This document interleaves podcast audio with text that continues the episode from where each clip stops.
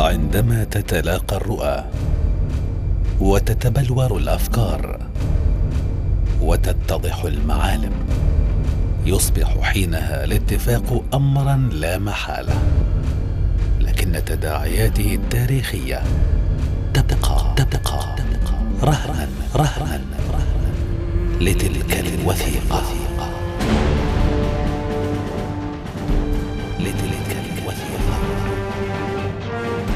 الوثيقة.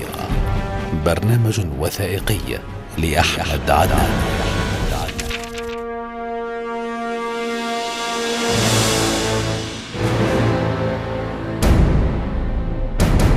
وقعت هذه الاتفاقية بين فرنسا وبريطانيا على اقتسام الدول العربية الواقعة شرقي المتوسط عام 1916 تم الوصول إليها بين إبريل نيسان ومايو من ذلك العام على صورة تبادل وثائق بين وزارات خارجية الدول الثلاث فرنسا وإنجلترا وروسيا القيصرية. إنها اتفاقية سايكس بيكو.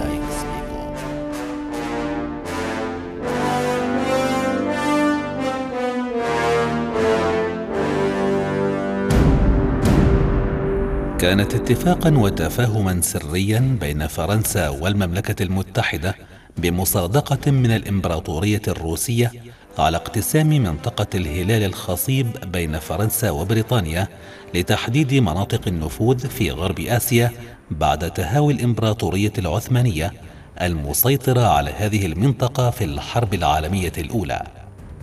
تم الوصول إلى هذه الاتفاقية بمفاوضات سرية بين الدبلوماسي الفرنسي فرانسوا جورج بيكو والبريطاني مارك سايكس وكانت على صورة تبادل وثائق تفاهم بين وزارات خارجية فرنسا وبريطانيا وروسيا القيصرية آنذاك. تم الكشف عن الاتفاق بوصول الشيوعيين إلى سدة الحكم في روسيا عام 1917 مما أثار الشعوب التي تمسها الاتفاقية وأحرج فرنسا وبريطانيا.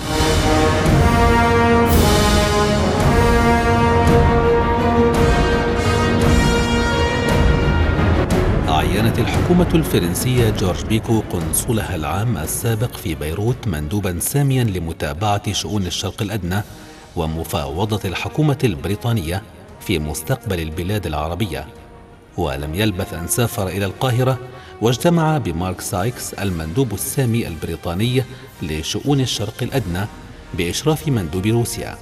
وأسفرت هذه الاجتماعات والمراسلات عن اتفاقية عرفت باسم اتفاقية القاهرة السرية. ثم انتقلوا إلى مدينة بطرسبورغ الروسية. وأسفرت هذه المفاوضات عن اتفاقية ثلاثية سميت باتفاقية سايكس بيكو. وذلك لتحديد مناطق نفوذ كل دولة.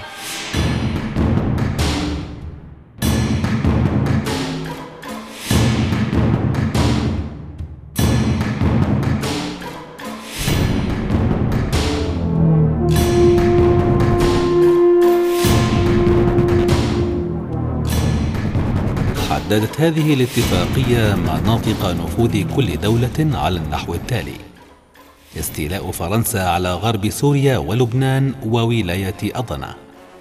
استيلاء بريطانيا على منطقة جنوب وأواسط العراق بما فيها مدينة بغداد، وكذلك ميناء عكا وحيفا في فلسطين. استيلاء روسيا على الولايات الأرمنية في تركيا وشمال كردستان.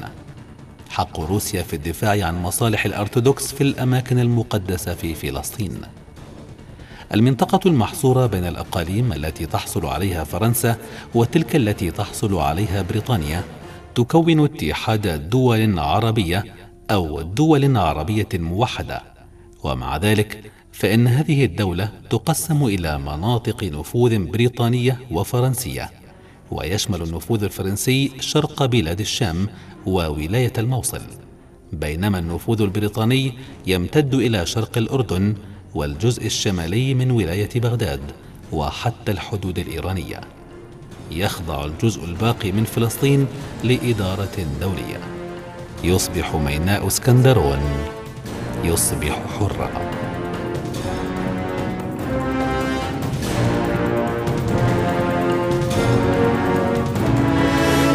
تم تقسيم منطقة الهلال الخصيب بموجب الاتفاق.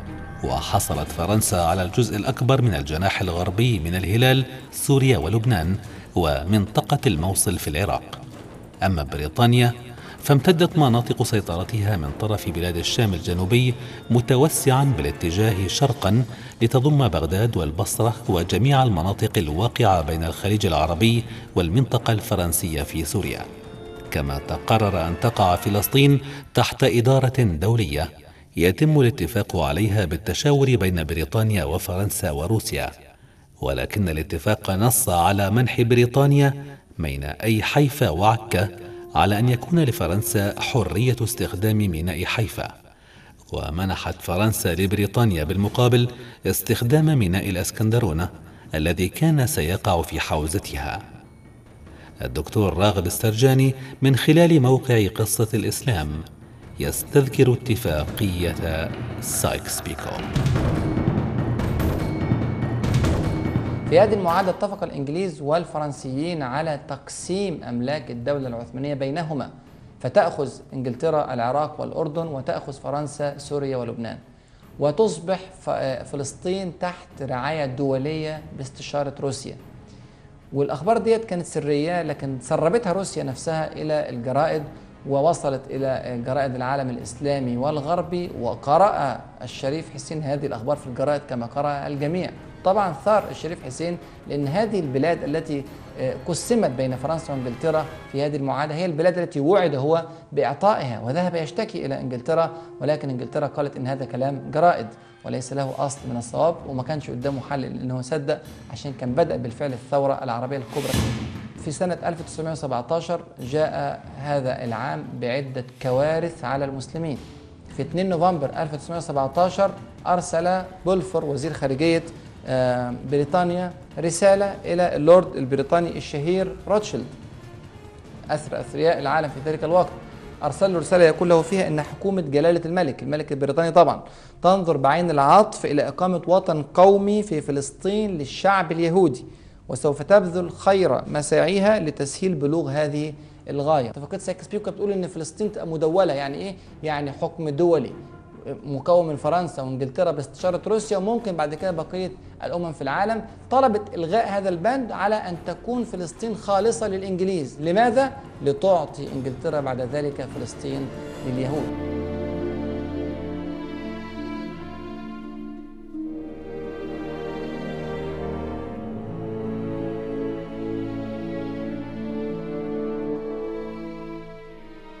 لاحقا وتخفيفا للإحراج الذي أصيب به الفرنسيون والبريطانيون بعد كشف هذه الاتفاقية ووعد بلفور صدر كتاب تشرشل الأبيض عام 1922 ليوضح بلهجة مخففة أغراض السيطرة البريطانية على فلسطين.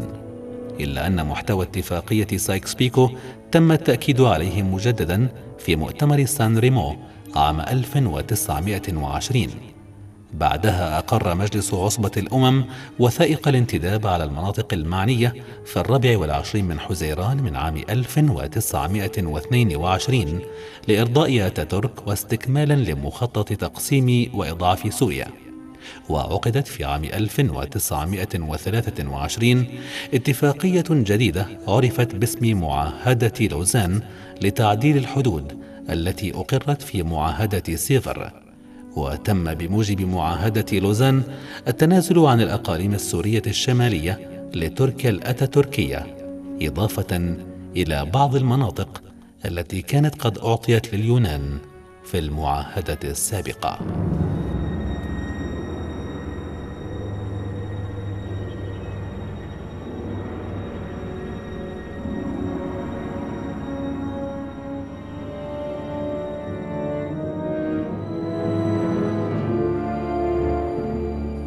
قسمت هذه الاتفاقية وما تبعها سوريا الكبرى أو المشرق العربي إلى دول وكيانات سياسية كرست الحدود المرسومة بموجب هذه الاتفاقية والاتفاقيات الناجمة عنها. العراق الذي استقل عام 1932 منطقة الانتداب الفرنسي على سوريا وهي سوريا استقلت فعليا عام 1946 لبنان استقل ككيان مستقل عام 1943 أما منطقة الانتداب البريطاني على فلسطين الأردن التي استقل ككيان مستقل عام 1946 كانت منطقة حكم ذاتي منذ عام 1922 فلسطين. انتهى مفعول صك انتداب عصبة الأمم على فلسطين في الرابع عشر من أيار من عام 1948 وجلى البريطانيون عنها.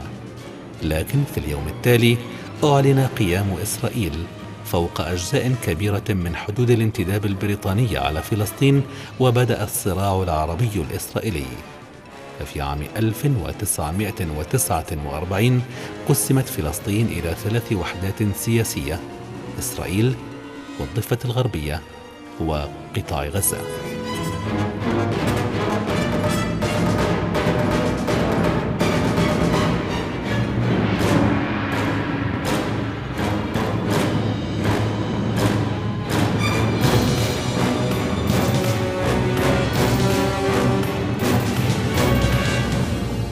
نصت المادة الأولى من الاتفاقية أن فرنسا وبريطانيا العظمى مستعدتان أن تعترفا وتحميا دولة عربية برئاسة رئيس عربي في المنطقتين ألف داخلية سوريا وباء داخلية العراق المبينة في الخريطة التي كانت ملحقة بهذا الاتفاق.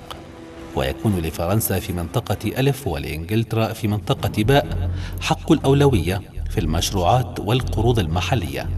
وتنفرد فرنسا في منطقة ألف وإنجلترا في منطقة باء بتقديم المستشارين والموظفين الأجانب بناء على طلب الحكومة العربية أو حلف الحكومات العربية.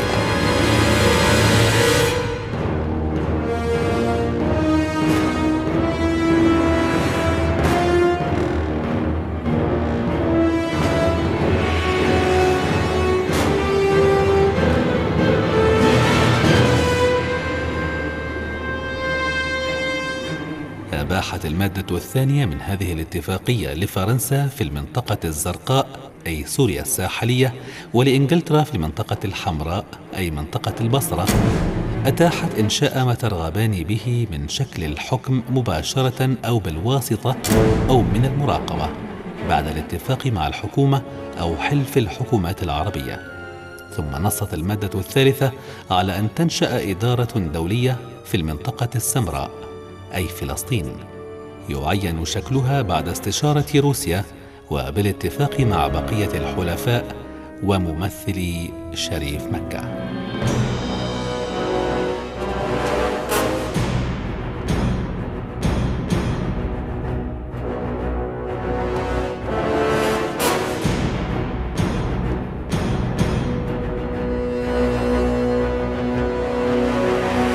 منحت المادة الرابعة من اتفاقية سايكس بيكو إنجلترا ميناءي حيفا وعكا. إضافة إلى ذلك فقد جعلت الاتفاقية ميناء أسكندرون ميناء حرا لتجارة الإمبراطورية البريطانية. ولا تنشأ معاملات مختلفة في رسوم الميناء ولا تفرض تسهيلات خاصة للملاحة والبضائع البريطانية. وتباح حرية النقل للبضائع الإنجليزية عن طريق إسكندرونة وسكة الحديد في المنطقة الزرقاء سواء كانت واردة إلى المنطقة الحمراء أو إلى المنطقتين ألف وباء أو صادرة منهما. ولا تنشأ معاملات مختلفة مباشرة أو غير مباشرة على أي من سكك الحديد أو في أي ميناء من موانئ المناطق المذكورة تمس البضائع والبواخر البريطانية. وتكون حيفا ميناء حرا لتجارة فرنسا ومستعمراتها والبلاد الواقعة تحت حمايتها. ولا يقع اختلاف في المعاملات ولا يرفض إعطاء تسهيلات للملاحة والبضائع الفرنسية. ويكون نقل البضائع حرا بطريق حيفا وعلى سكة الحديد الإنجليزية في المنطقة السمراء أي فلسطين. ظلت معاهدة سايكس بيكو سرا لا يدري به العرب إلى أن نشرته الحكومة السوفيتية في روسيا بعد الثورة الشيوعية عام 1918 وعندما سارعت بريطانيا إلى طمأنة العرب إلى أن المعاهدة ملغاة بعد انسحاب روسيا من الحرب وانضمام العرب إلى جانب الحلفاء. أما الزعماء الصهيونيون فقد احتجوا عليها لدى الحكومة البريطانية على أساس أن تدويل فلسطين يتنافى وفكرة الوطن القومي اليهودي. فأكدت لهم أن التدويل هو مجرد خطوة مرحلية تكتيكية أملاها موقف فرنسا وروسيا اللتين كانتا لهما مطامع عديدة أيضا في فلسطين وأنها أي بريطانيا ستعمل لإلغائه. الأمر الذي أكده فعلا تصريح تصريح بالفور. بالفور.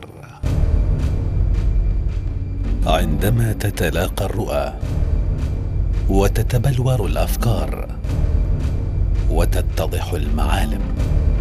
يصبح حينها الاتفاق امرا لا محالة لكن تداعياته التاريخية تبقى تبقى رهنا رهنا لتلك الوثيقة. لتلك الوثيقة. الوثيقة. برنامج وثائقي لأحمد عدنان.